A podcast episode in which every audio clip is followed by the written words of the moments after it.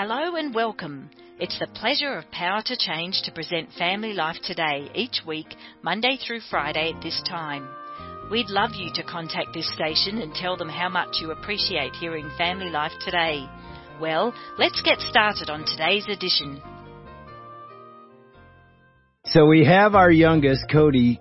He called us, said, "Hey, I'm thinking about coming down," and then we said, "Yeah, that'd be great. Well, I'll be there tomorrow." He shows up with I his was two so kids. excited. I did not fall asleep till 3 a.m. That's how excited I was. I mean, you screamed. I was in the garage and I thought something tragic happened. but the reason I bring up Cody is because when he was how old, you crawled in bed with him well, to do what you normally do as a mom. well, this boy, as he was younger, he had a couple love languages were very distinct. One was touch. And the other one was words of affirmation. And so every night he would beg me, mom, get under the covers and just lay here and talk to me and kind of, you know, like put my arm around him and hug him. And so I would do that. And, you know, some nights like, oh, I just want to go downstairs, but, you know, I'd get underneath and we'd talk and I'd tell him like, man, you're great. And we'd pray. And this one night, I think he was probably 12-ish, 13-ish. And we had talked and I just automatically lifted up the covers to just lay with him for a few seconds. And he said, what are you doing? and I said, I, I was just going to lay down with you. He said, Mom, get out of here.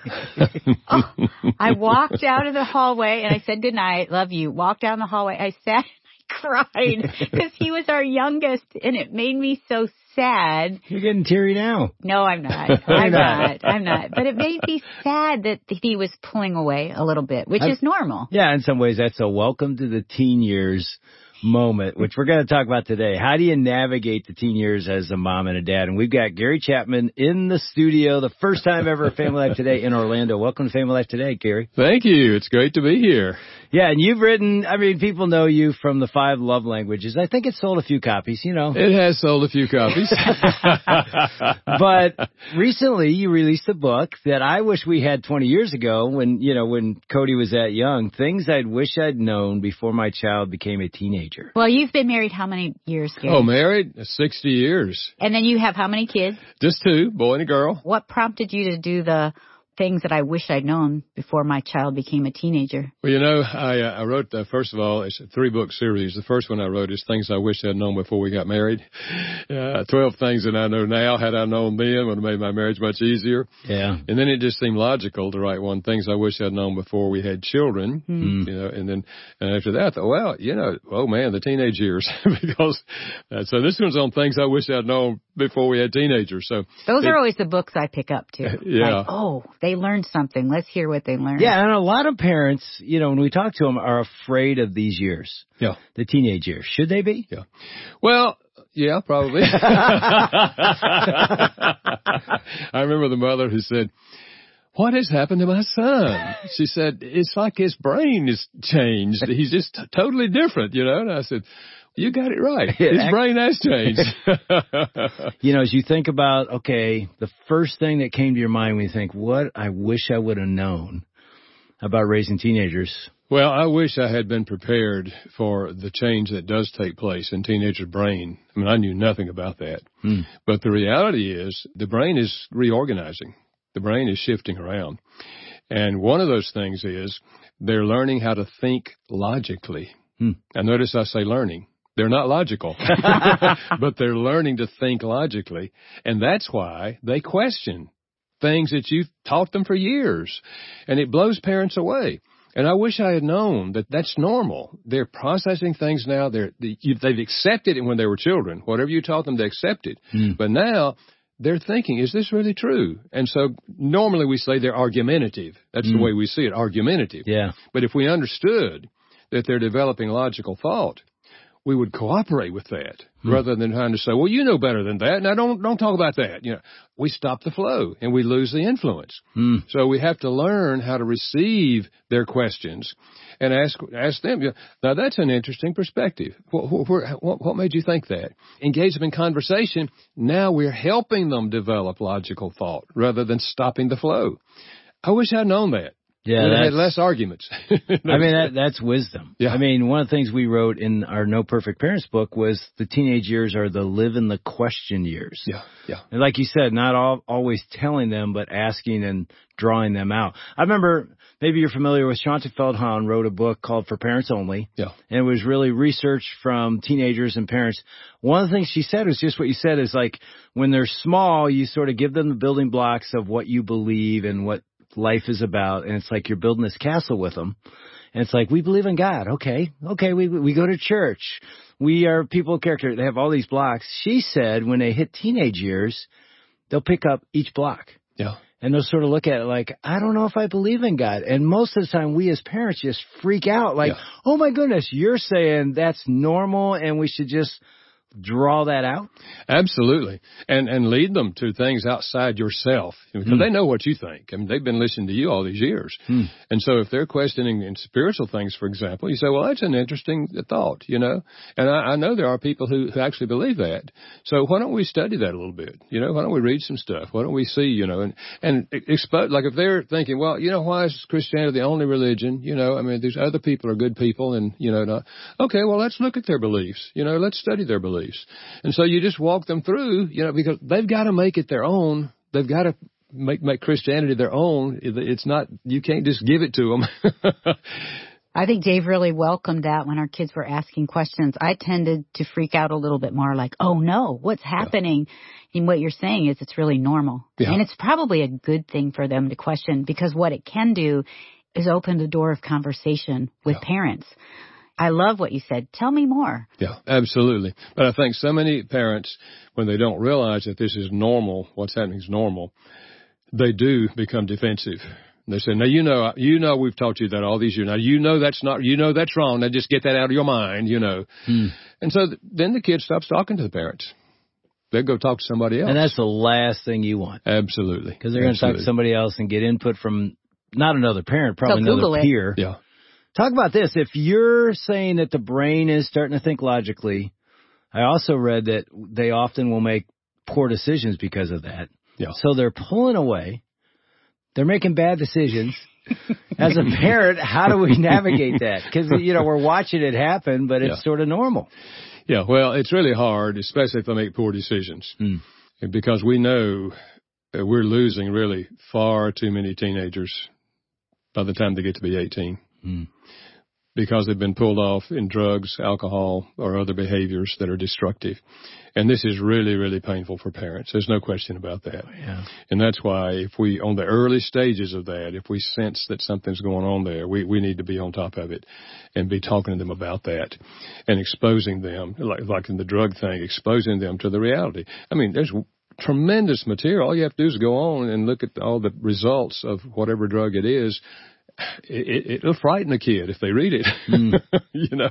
So You, you actually did that yeah, with your son. yeah, yeah, right. And and the other thing was with my son, I would go once a month on Saturday night to the juvenile detention center. And I'd play ping pong with the kids and I'd just talk with them individually, you know. And I started taking my son when he was a teenager with me. And we would play ping pong and then we'd talk to the kids and then riding home and they would tell us their story, how they got there. And riding home, I'd say, Derek, isn't that sad, man? Those guys are your age hmm. and they made poor decisions. And that's all. You know, that's more powerful than my preaching to Oh, them. that's so good. If I could only stop there, I'd have gone on and on. But you just dropped a little nugget. Yeah.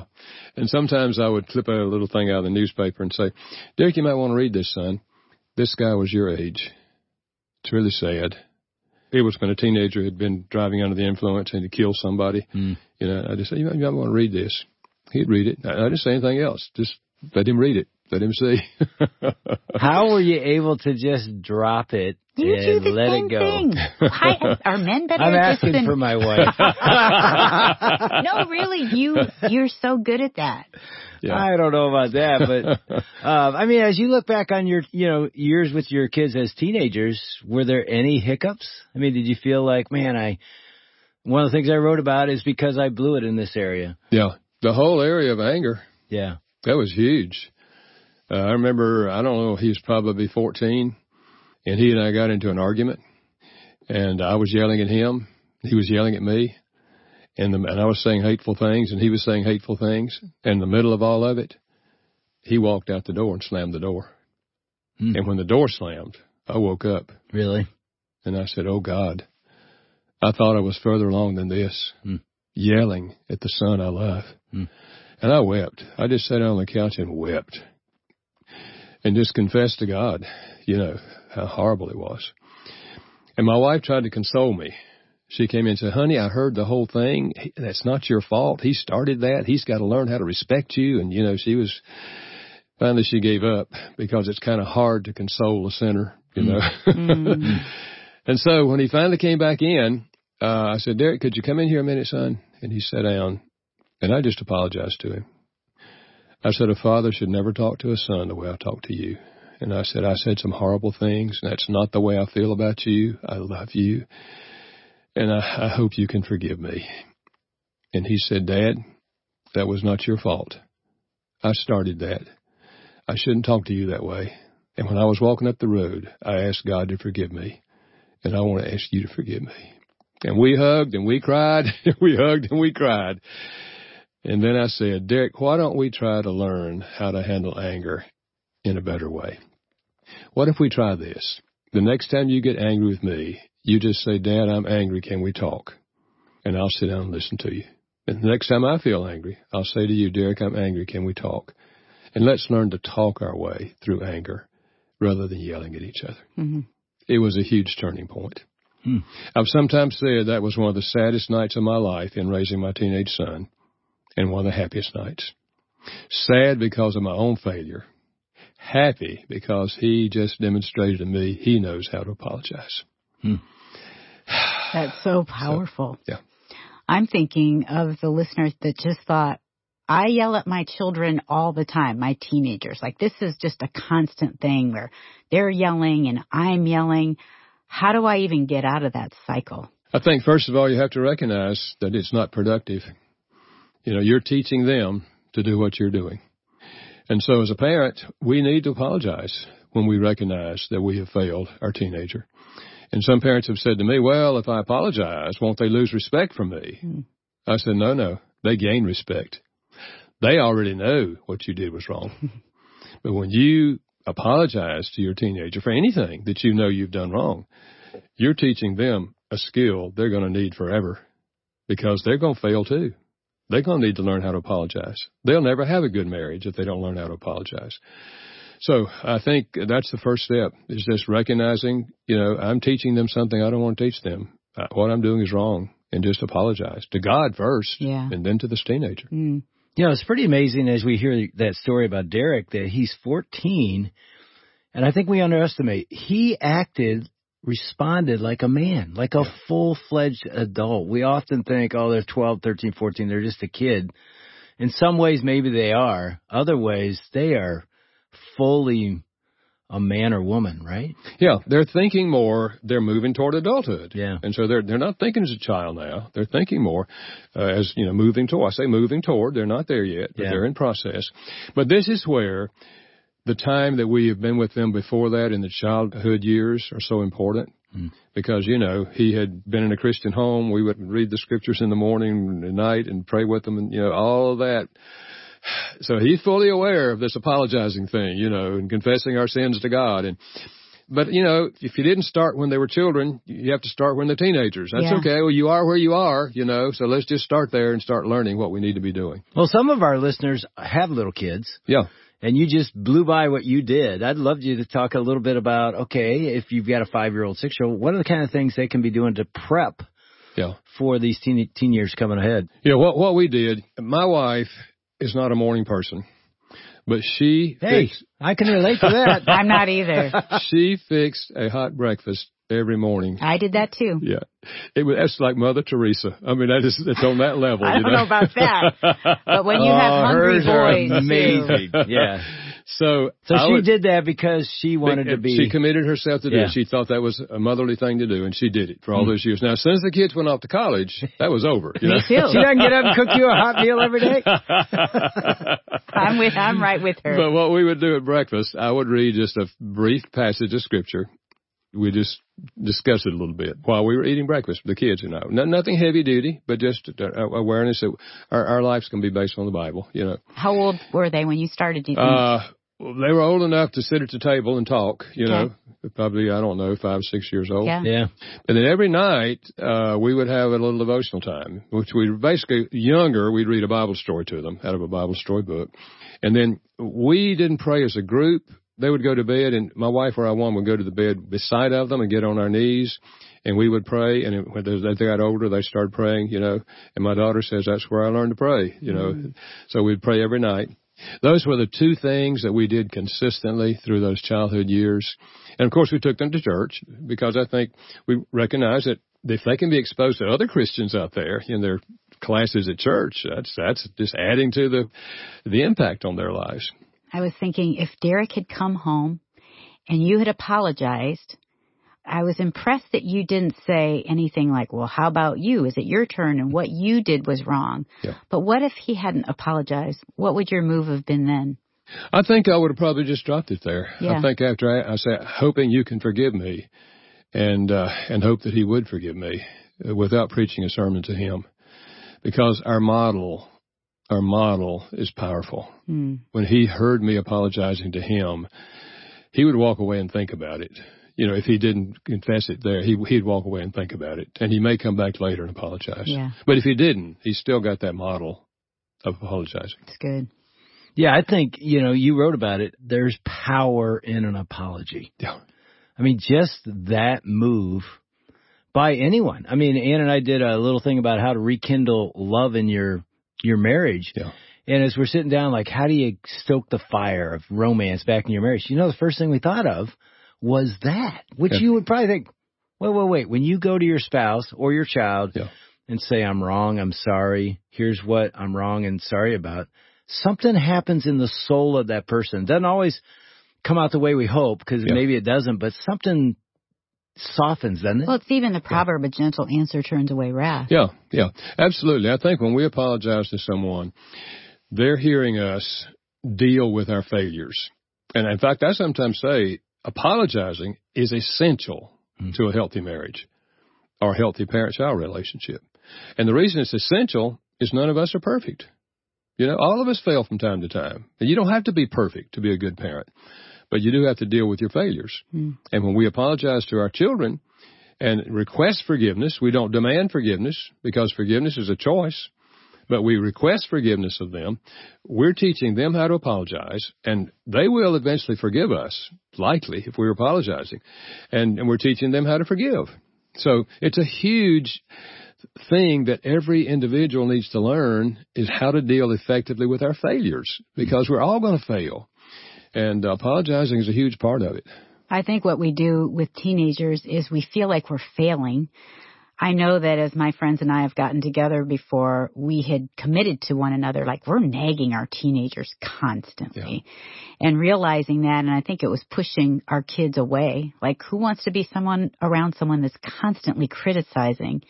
And so when we do that, it's harming the relationship. Absolutely. And what happens, those children who get constant criticism, they go into adulthood and they don't have the ability to give affirming words because they've never heard them, Wow. you know? And so we're doing them a tremendous disservice. All they've ever heard is criticism. So what will they do? They will criticize. so Gary, kids. what do we do if we see our kids Yeah. 14, 15 years old and they're just making bad decisions. They're not listening to mom and dad. We don't want to criticize them. What do we do? I think what we do every time we have a, rule or a guideline that we have for teenagers, which we should, there should be boundaries with teenagers because they need to have boundaries. But whenever we decide that this is going to be a rule or something we're going to do or not do, let there be consequences hmm. and tell them what the consequences are going to be before you do it. For example, you know, you say, let's say they're 16 and they're going to be driving now, okay? So there have to be some guidelines here and responsibilities. So one of the things, if you're going to drive the car, either our car or if we help them get a car whatever, you're going to wash the car every week on Saturday before noon. You wash the car. You know, if if, if you're in a setting where you can do that. Uh, and if you ever break the law, you know, if you get caught for speeding, you will lose the car for a week. or you, you know, you said it. So now the kid knows and you know what the consequences will be if they break the rule. And so all you have to do, you don't have to get mad. You just have to say, well, son, you know what happens. You know, have to lose the car for a week. Oh, dad, but this week, da, da, da, da, da, da, da. I know, son, I know. But you know, when we break the rule, there are consequences. And so you stick with it. You don't break down when they cry, you know. You say, but all my kid friends are going to be over there. Well, I'll drive you over there, you know. I like how you remain cool yeah, during that's, the whole that's thing. the big thing. You see. Yeah. And if you if you have already told them what the consequences are, you're more likely to stay cool. Yeah. You see, because otherwise we operate on our emotions at the time. If we feel strongly, then we come down hard on them, you know, or if we just, you know, then we we kind of let it go this time. And the kid doesn't know whether they're going to get consequences or no consequences. But if we all know what's going to happen before they break the rule, then all we have to do is just enforce the rule. I remember being a young parent hearing that and putting that into action.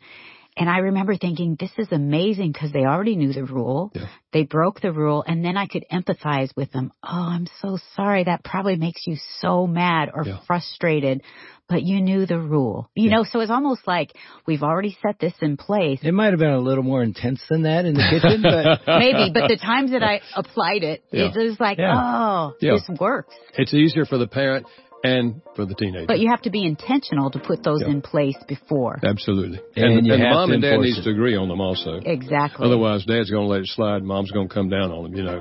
But we both agree on it, and now it doesn't matter who's at home and who's administering, mom or dad, because everybody knows what's going to happen. We want to thank Dave and Ann Wilson and their team for another edition of Family Life Today. Although our programs are produced in America, the issues facing families like forgiveness, communication, and taking care of our kids transcend national borders.